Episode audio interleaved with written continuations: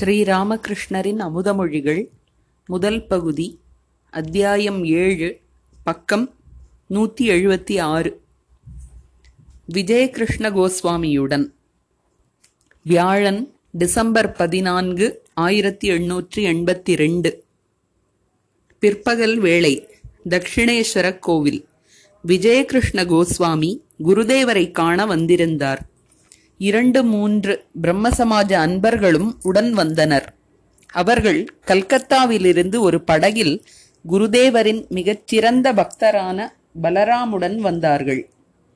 பிற்பகலில் குருதேவர் சற்று ஓய்வெடுத்தார். ஞாயிற்றுக்கிழமைகளில்தான் பக்தர்கள் அதிகமாக வருவார்கள். குருதேவருடன் தனித்து பேச விரும்புபவர்கள் பொதுவாக மற்ற நாட்களில் வருவார்கள். பரமஹம்சர் கட்டிலின் மீது உட்கார்ந்திருந்தார். விஜயர் பலராம் மா மற்றும் பல பக்தர்கள் கிழக்கு முகமாக அவரை பார்த்தபடி சிலர் பாயிலும் சிலர் தரையிலுமாக அமர்ந்திருந்தனர். அறையின் மேற்கு வாசல் வழியாக கங்கையை காணலாம். குளிர்கால கங்கை அமைதியாக தெளிந்த தண்ணீருடன் தவழ்ந்து சென்று கொண்டிருந்தாள். மேற்கு கதவை அடுத்து அரைவட்ட வராந்தா அதை அடுத்து பூந்தோட்டம் பின்னர் தடுப்புச் சுவர். அதற்கும் அப்பால் புவியோரின் பாவங்களை போக்கும் புண்ணிய கங்கை காளி கோயிலை வருடியவாறு ஆனந்தமாக ஓடிக்கொண்டிருந்தாள். குளிர்காலம். எல்லோரும் கம்பளிப் போர்வை போர்த்தியிருந்தனர். விஜயர் கடுமையான வயிற்று வலியால் அவதிப்பட்டு கொண்டிருந்தார். அதனால் புட்டியில் மருந்து கொண்டு வந்திருந்தார். உரிய வேளையில் குடிப்பார். விஜயர் சாதாரண பிரம்ம சமாஜத்தில் சம்பளம் பெறும் ஓர் ஆச்சாரியர். மேடை ஏறி சொற்பொழிவு செய்வது அவரது வேலை. இப்போதெல்லாம் பிரம்ம சமாஜ கொள்கைகள் பலவற்றில் அவருக்கு கருத்து வேறுபாடு இருந்தது. ஆனால் என்ன செய்வார்? சம்பளத்திற்கு வேலை செய்கின்ற அவரால் தம் கருத்தை கூறவோ விருப்பம் போல் செயல்படவோ இயலவில்லை. விஜயர் கண்ணியமான குடும்பத்தில் பிறந்தவர். அத்வைத கோஸ்வாமியின் சந்ததியில் வந்தவர். அத்வைத கோஸ்வாமி ஒரு ஞானி. அவர் உருவமற்ற பரம்பொருளை தியானித்தார். அதே வேளையில் பக்தியின் மிக உயர்ந்த எல்லையையும் காட்டிச் சென்றார்.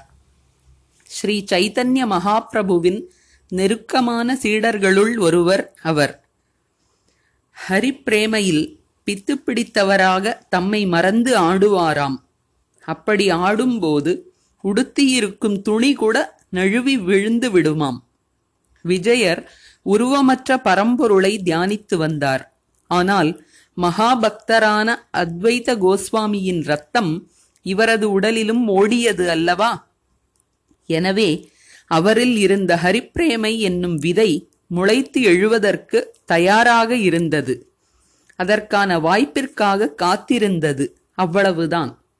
ஆகவேதான் தேவர்களுக்கும் காணக் கிடைக்காத ஸ்ரீ ராமகிருஷ்ணரது ஹரிப்பிரேமையின் துள்ளி எழுகின்ற வெறியைக் கண்டு அதில் தம்மை இழந்து விட்டார்.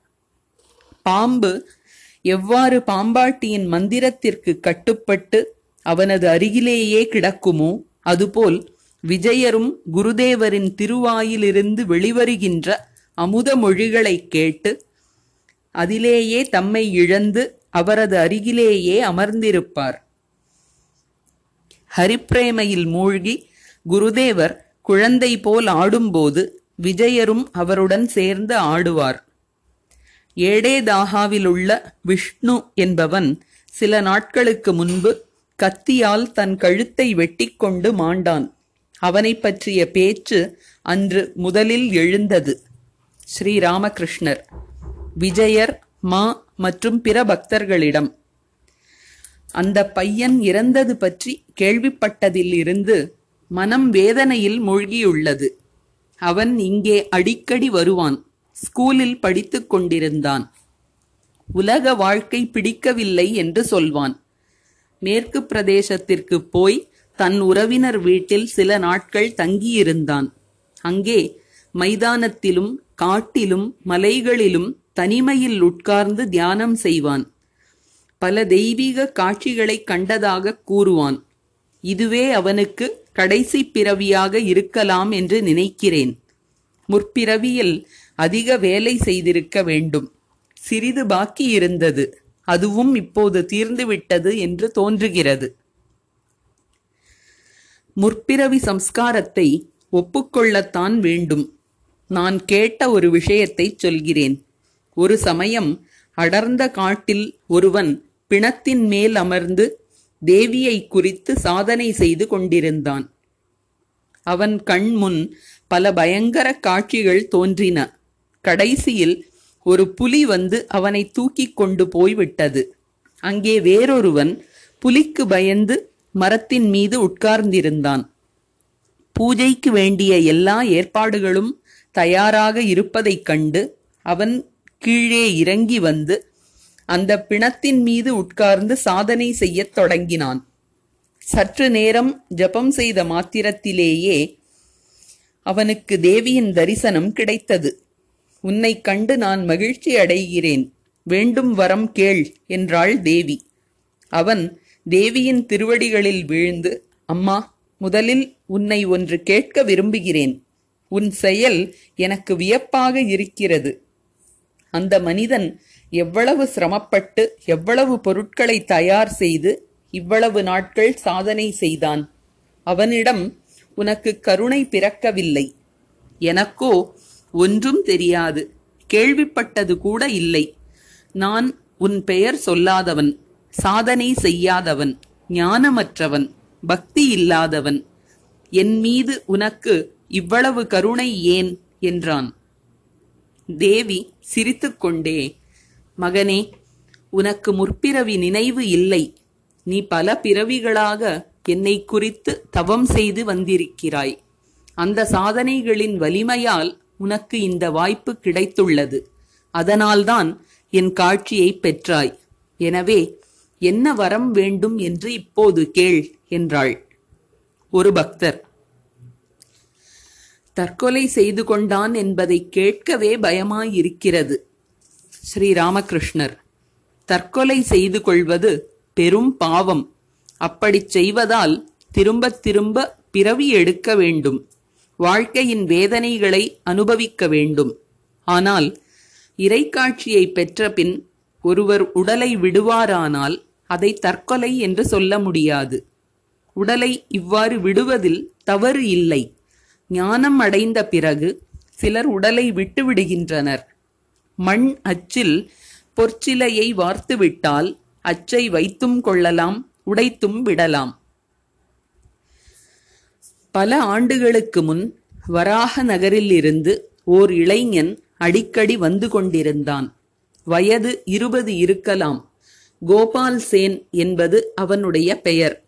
இங்கே வந்தால் போதும். அவனுக்கு பரவச நிலை அதிகமாகிவிடும். அவன் கீழே விழுந்து கை கால்களை ஒடித்துக் கொள்ளாமல் இருப்பதற்காக ஹிருதயன் அவனை பிடித்து கொள்ள வேண்டியிருக்கும். அந்த இளைஞன் ஒரு நாள் என் காலை பிடித்து கொண்டு நான் இனிமேல் இங்கே வர முடியாது நான் போகிறேன் என்று சொல்லிவிட்டுச் சென்றான். சில தினங்களுக்குப் பிறகு அவன் உடலை விட்டுவிட்டான் என்று கேள்விப்பட்டேன். மக்களில் நான்கு வகை உண்டு என்று சொல்லப்படுகிறது. அவர்கள் பத்தர்கள் முமுக்ஷுக்கள் முக்தர்கள் நித்தியர்கள். உலக வாழ்க்கை ஒரு வலை போன்றது. மக்கள் மீன்கள் சொந்த மாயையால் இந்த உலகை படைத்த இறைவன் மீனவன். வலையில் மாட்டிக்கொள்பவற்றுள் சில மீன்கள் வலையை அறுத்துக்கொண்டு தப்பிக்க அதாவது முக்தி பெற முயல்கின்றன. இவற்றை முமுக்ஷுக்களுக்கு ஒப்பிடலாம். தப்ப முயல்பவை எல்லாமே தப்ப முடிவதில்லை. இரண்டொரு மீன்கள் தபாங் என்ற சத்தத்தோடு தப்புகின்றன. அப்போது அருகிலுள்ளவர்கள் பார்த்தாயா அந்த பெரிய மீன் தப்பிவிட்டது என்று பேசிக்கொள்வார்கள். இப்படி தப்பிக்கின்ற இரண்டொருவர்தான் முக்தர்கள். சில மீன்கள் இயல்பாகவே எச்சரிக்கையாக இருக்கும்.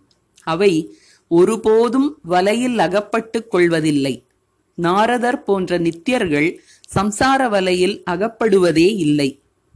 ஆனால் பெரும்பாலான மீன்கள் வலையில் சிக்கிக் கொள்கின்றன நாம் வலையில் அகப்பட்டு கொண்டிருக்கிறோம்.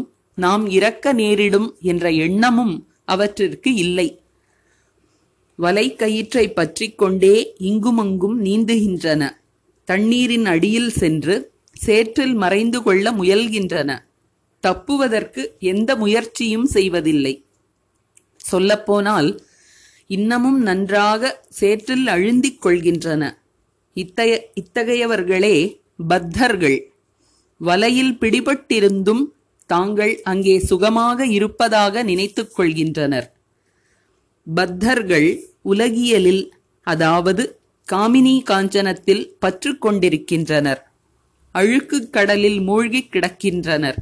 ஆனால் சுகமாக இருப்பதாக நினைக்கின்றனர்.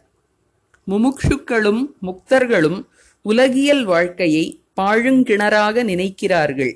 அது அவர்களுக்கு பிடிப்பதில்லை. அதனால்தான் சிலர் ஞானம் அடைந்த பிறகு இறையனுபூதிக்குப் பிறகு உடலை விட்டு விடுகின்றனர். ஆனால் இப்படி உடலை விடுவது எளிதான காரியமல்ல. பத்தர்கள் அதாவது உலகியல் மனிதர்கள் எந்த வழியிலும் விழிப்புணர்வு பெறுவதில்லை. எத்தனை துன்பங்கள் எத்தனை அதிர்ச்சிகள் எத்தனை ஆபத்துக்கள்? எனினும் அவர்களுக்கு புத்தி வருவதில்லை. ஒட்டகம் முச்செடியை விரும்பித் தின்கிறது. தின்னும்போது வாயிலிருந்து ரத்தம் பீரிடுகிறது. இருந்தாலும் அது முச்செடியைத்தான் தின்னும். விடாது.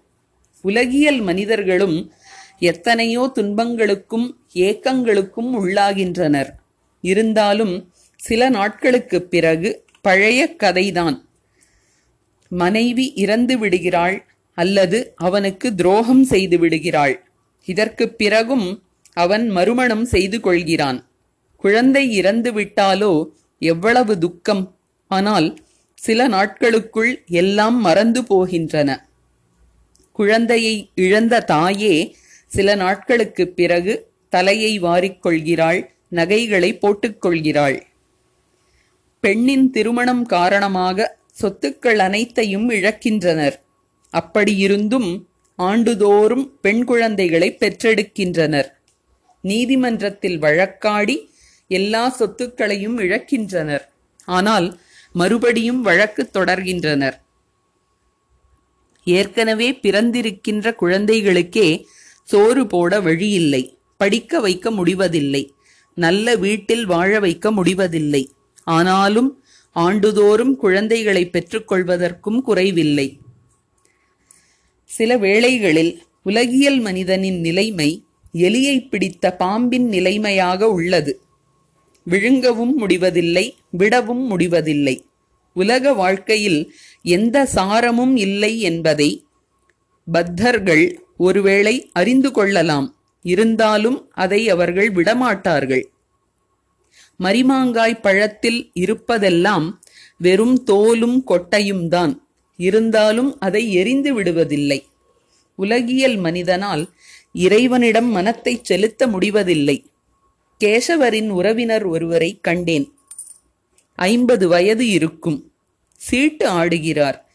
இறைவனின் திருநாமத்தைச் சொல்ல இன்னும் வேளை வரவில்லை போலும். உலகியல் மனிதனை அறிந்து கொள்வதற்கு மற்றோர் அடையாளமும் இருக்கிறது.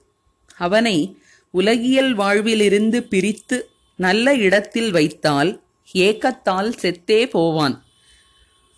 மலத்தில் இருக்கும் புழு அங்கேயே ஆனந்தமாக உள்ளது. அதையே உண்டு கொழுத்து வளர்கிறது.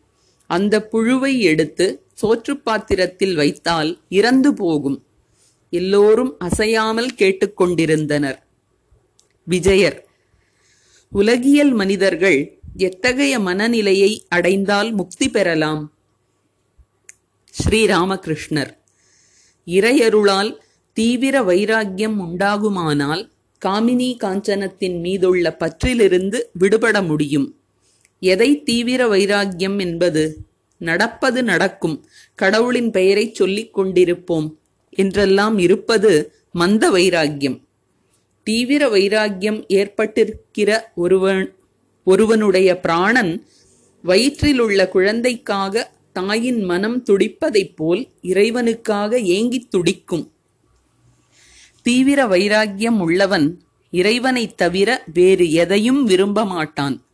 உலகியல் வாழ்க்கையை ஒரு பாழுங்கிணறாகப் பார்க்கிறான். அதில் மூழ்கி விடுவேனோ என்று அஞ்சுகிறான். உறவினர்களை கருநாகமாகக் காண்கிறான். அவர்களிடம் இருந்து விலகி ஓட விரும்புகிறான். ஓடியும் விடுகிறான். முதலில் வீட்டிற்கு வேண்டிய ஏற்பாடுகளைச் செய்வோம். பிறகு இறைவனை சிந்திப்போம் என்ற எண்ணம் அவனிடம் தோன்றவே தோன்றாது. உள்ளே உறுதியானவன் அவன்.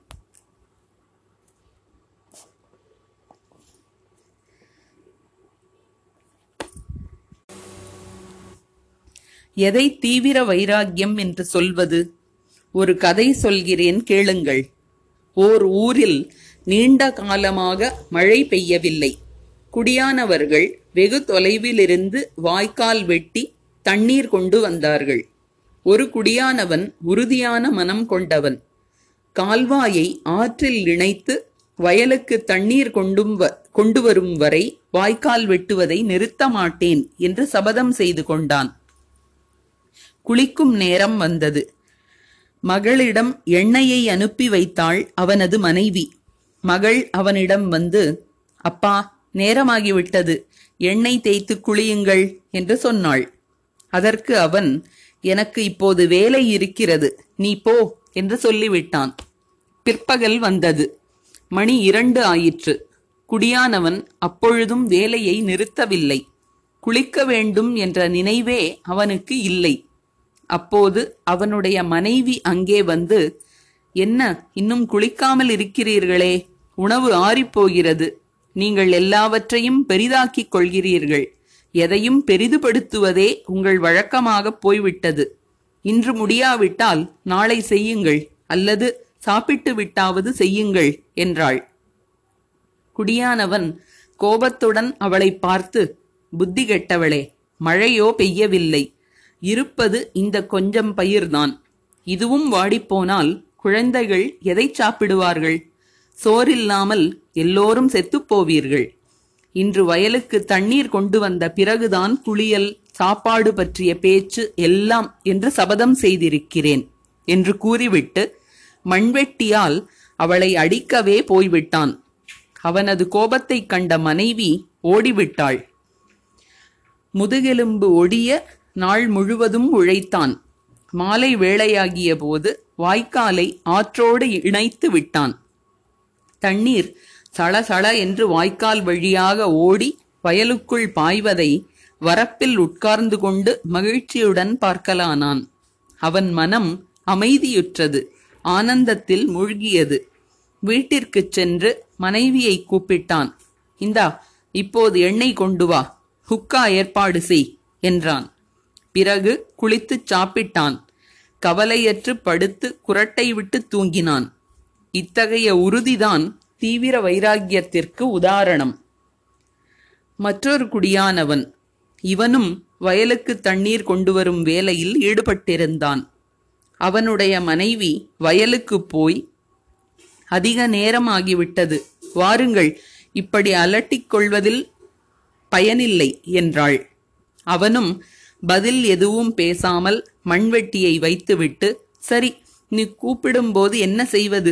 வா போகலாம் என்று வந்து விட்டான் எல்லோரும் சிரித்தனர். இந்த குடியானவனால் வயலுக்கு தண்ணீர் கொண்டு வர இயலவில்லை. இது மந்த வைராகியத்திற்கு உதாரணம். எப்படி இந்த குடியானவனின் வயலுக்கு தண்ணீர் வரவில்லையோ அப்படியே மனிதனுக்கு தீவிரமான உறுதி இல்லாவிட்டால் இறையனுபூதி கிடைக்காமல் போய்விடும். விஜயரிடம் முன்பெல்லாம் அடிக்கடி வருவீர்கள் இப்போது வருவதில்லையே ஏன்? விஜயர் இங்கே வர மிகவும் விருப்பம்தான் ஆனால் எனக்கு சுதந்திரம் இல்லை. பிரம்ம சமாஜத்தில் வேலை செய்கிறேன் அல்லவா? ஸ்ரீ ராமகிருஷ்ணர் காமினி காஞ்சனம்தான் மனிதனை தலைக்கு உள்ளாக்கி உள்ளாக்குகிறது. அவனது சுதந்திரம் போய்விடுகிறது. காமத்தின் காரணமாகத்தான் பணத்தின் தேவையும் ஏற்படுகிறது. அதற்காகத்தான் மற்றவர்களுக்கு அடிமைப்பட நேரிடுகிறது. சுதந்திரம் போய்விடுகிறது. விருப்பம் போல் வேலை செய்ய முடிவதில்லை. ஜெய்ப்பூரில் உள்ள கோவிந்தஜியின் கோயில் அர்ச்சகர்கள் முதலில் பிரம்மச்சாரிகளாக இருந்தார்கள். அப்போது அவர்கள் பெரும் தேஜஸ்விகளாக இருந்தார்கள். ஒரு தடவை அரசன் அவர்களை கூப்பிட்டு அனுப்பினான். அவர்கள் போகவில்லை. அரசனை இங்கே வரச் சொல் என்று கூறிவிட்டார்கள். பிறகு அரசனும் மந்திரிகளும் கலந்தாலோசித்து அவர்களுக்கு திருமணம் செய்து வைத்துவிட்டனர். அதன் பிறகு அந்த அர்ச்சகர்களை கூப்பிட்டு அனுப்ப வேண்டிய தேவையே ஏற்படவில்லை. அவர்கள் தாங்களாகவே அரசனிடம் போய் நின்றார்கள். மன்னா ஆசீர்வாதம் செய்ய வந்திருக்கிறோம். இதோ அர்ச்சித்த மலர்களை கொண்டு வந்திருக்கிறோம். பெற்றுக்கொள்ளுங்கள் என்று சொன்னார்கள். வீடு கட்ட வேண்டும். குழந்தைக்கு உணவு ஊட்டும் விழா நடத்த வேண்டும். படிப்பு துவங்கும் சடங்கு செய்ய வேண்டும் என்றெல்லாம் அவர்களுக்கு அடிக்கடி அரசனிடம் செல்ல வேண்டிய தேவை ஏற்பட்டு விட்டது ஆயிரத்தி இருநூறு நேடாக்களும் ஆயிரத்து முன்னூறு நேடிகளும் கதைதான் உங்களுக்கு தெரியுமே. நேடா என்றால் மழித்த தலையை உடையவர். நேடாவின் பெண்பால் நேடி. நித்யானந்த கோஸ்வாமியின் மகனான வீரபத்ரருக்கு மொட்டைத்தலை சீடர்கள் ஆயிரத்தி முன்னூறு பேர் இருந்தனர். அவர்கள் சித்தர்களாகியதும் வீரபத்ரருக்கு பயம் உண்டாயிற்று. இவர்கள் சித்தர்களாகிவிட்டார்கள். யாரிடம் எது சொன்னாலும் அது பலித்துவிடும். இவர்கள் எங்கே போனாலும் அங்கே பயம்தான். மனிதர்கள் அறியாத்தனமாக இவர்களுக்கு தீங்கு செய்து அவமரியாதை செய்துவிட்டால் அவர்களுக்கெல்லாம் துன்பம் ஏற்படும் என்று நினைத்த வீரபத்ரர் அவர்களை கூப்பிட்டு நீங்கள் கங்கைக்கு போய் சந்தியாவந்தனம் முதலியவற்றை முடித்து வாருங்கள் என்றார். கங்கைக்கு போய் தியானத்தில் அமர்ந்த சீடர்கள் சமாதியில் மூழ்கிவிட்டனர். அந்த அளவுக்கு தேஜஸ்விகள் அவர்கள். கங்கையில் நீரே நீரேற்றம் ஏற்பட்டு வெள்ளம் தலைமீது சென்றதையும் அவர்கள் உணரவில்லை. பிறகு தண்ணீர் மட்டம் இறங்கியதையும் அவர்கள் அறியவில்லை. அவர்களது தியானமும் கலையவில்லை. அவர்களுள் நூறு சீடர்கள் வீரபத்ரர் என்ன சொல்லப் போகிறார் என்பதை புரிந்து கொண்டார்கள். குருவின் கட்டளையை மறுக்கக்கூடாது. எனவே ஓடிவிட்டனர். வீரபத்ரரை சந்திக்கவில்லை. மற்ற நூத்தி ஆயிரத்தி இருநூறு சீடர்களும் அவரை சந்தித்தனர். வீரபத்ரர் அவர்களை பார்த்து இந்த ஆயிரத்தி முன்னூறு நேடிகளும் உங்களுக்கு சேவை செய்வார்கள். நீங்கள் இவர்களை திருமணம் செய்து கொள்ளுங்கள் என்று சொன்னார். அந்த சீடர்கள் குருவிடம் உங்கள் ஆணைப்படியே ஆகட்டும். ஆனால் எங்களுள் நூறு பேர் எங்கேயோ போய்விட்டார்கள் என்றனர். பிறகு இந்த ஆயிரத்தி இருநூறு சீடர்களும் பெண்களுடன் தங்கினர். இதற்கு பிறகு முன்பிருந்த தேஜஸ் அவர்களிடம் இல்லை தவ வலிமையும் இல்லை. பெண்களுடன் தங்கியதால் அவர்களுடைய முன்னைய வலிமை போய்விட்டது. ஏனென்றால் பெண்களின் தொடர்பினால் சுதந்திரம் பறிபோய் வி- விடுகிறது. விஜயரை பார்த்து பிறரின் கீழ் வேலை செய்வதால் நிலைமை எப்படி ஆகிவிட்டது என்பது உங்களுக்கே தெரியும். பாருங்கள் எவ்வளவோ பாஸ் செய்திருக்கிறார்கள். படித்து பட்டம் பெற்றிருக்கிறார்கள். ஆங்கிலம் எல்லாம் படித்திருக்கிறார்கள். வெள்ளைக்காரனின் கீழ் வேலைக்கு சேர்கிறார்கள். அவர்களுடைய பூட்ஸ் காலால் இரண்டு வேளைகளிலும் உதைபடுவதுதான் மிச்சம். இவற்றிற்கெல்லாம் காரணம் காமம்தான். கல்யாணம் செய்து கொண்டு மனைவி மக்களுடன் கடை விரித்த பிறகு அதை திரும்ப கட்டிக்கொண்டு போக திறன் இல்லை. ஆகவே இவ்வளவு அவமானமும் அடிமைத்தனத்தின் மனவேதனைகளும் படவேண்டி இருக்கிறது தீவிர வைராக்கியம் ஒருமுறை ஏற்பட்டு இறையனுபூதி பெற்றுவிட்டால் பிறகு பெண்ணிடம் பற்று ஏற்படுவதில்லை. குடும்பத்தில் தங்கியிருந்தாலும் பெண்ணிடம் மனம் செல்லாது. அவர்களால் எந்த பயமும் இல்லை. ஒரு காந்தம் பெரியது மற்றொன்று சிறியது. எது முதலில் இரும்பை கவரும்? பெரியதுதானே. இறைவன் பெரிய காந்தம். அவர் முன்னால் பெண் ஒரு சிறிய காந்தம். பெண் என்ன செய்ய முடியும்? ஒரு பக்தர். சுவாமி பெண்களை வெறுக்க வேண்டுமா? ஸ்ரீ ராமகிருஷ்ணர். எந்த பார்வையால் பெண்களை பார்த்தால் பயம் ஏற்படுமோ அந்த பார்வையால் பெண்களை பார்க்க மாட்டான் இறையனுபூதி பெற்றவன். பெண்கள் தேவி பராசக்தியின் அம்சம் என்பதை அவன் தெளிவாகக் காண்கிறான். எனவே எல்லோரையும் தேவி என்றே அவன் வழிபடுவான். விஜயரிடம் நீங்கள் அவ்வப்போது இங்கு வாருங்கள். உங்களை பார்க்க நான் மிகவும் விரும்புகிறேன். விஜயர் பிரம்ம சமாஜ வேலைகளை செய்ய வேண்டியிருக்கிறது. அதனால்தான் அடிக்கடி வர முடிவதில்லை. நேரம் கிடைக்கும்போது வருகிறேன். ஸ்ரீராமகிருஷ்ணர் விஜயரிடம். இதோ பாருங்கள் ஆச்சாரியனுடைய வேலை மிகவும் கடினமானது. இறைவனிடம் இருந்து நேர்முக ஆணை இல்லாமல் மக்களுக்கு போதிக்க முடியாது. இறையாணை பெறாமல் போதிப்பீர்களானால் மனிதர்கள் கேட்க மாட்டார்கள். அந்த உபதேசத்தில் எந்த சக்தியும் இருக்காது. முதலில் சாதனைகள் செய்தோ வேறு எந்த விதத்திலோ இறையனுபூதி பெற வேண்டும். அவருடைய ஆணை பெற்ற பிறகே லெக்சர் செய்ய வேண்டும். காமார்புக்கூரில் ஒரு குளம் இருக்கிறது. அதன் பெயர் ஹல்தார்புகூர். அதன் கரையில் சிலர் தினமும் வெளிக்கு போவார்கள். கால காலையில் அங்கே சென்றால் காலையில் அங்கே செல்பவர்கள் அவர்களை திட்டி கூச்சல் இடுவார்கள். ஆனால் அந்த கூச்சலால் எந்த பயனும் ஏற்படவில்லை. மறுநாளும் அதே கதைதான். கடைசியாக கம்பெனி ஆள் ஒருவன் வந்து கிழக்கிந்திய கம்பெனியின் வேலையாள் ஒருவன் வந்து இங்கு யாரும் அசுத்தம் செய்யக்கூடாது செய்தால் தண்டனைக்கு உள்ளாவார்கள் என்ற நோட்டீஸை தொங்கவிட்டான். அவ்வளவுதான். குளக்கரையில் அசுத்தம் செய்வது நின்றுவிட்டது.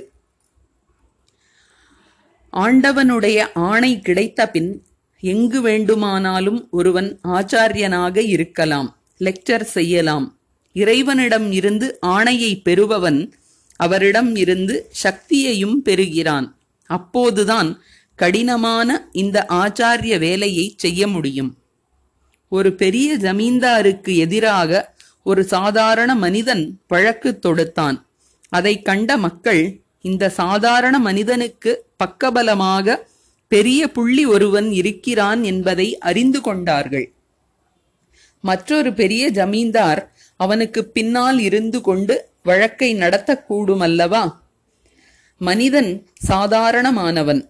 இறைவனுடைய நேர்முக சக்தியை பெறாவிட்டால் ஆச்சாரியனாக இருக்கின்ற கடினமான வேலையை அவனால் ஒருபோதும் செய்ய முடியாது.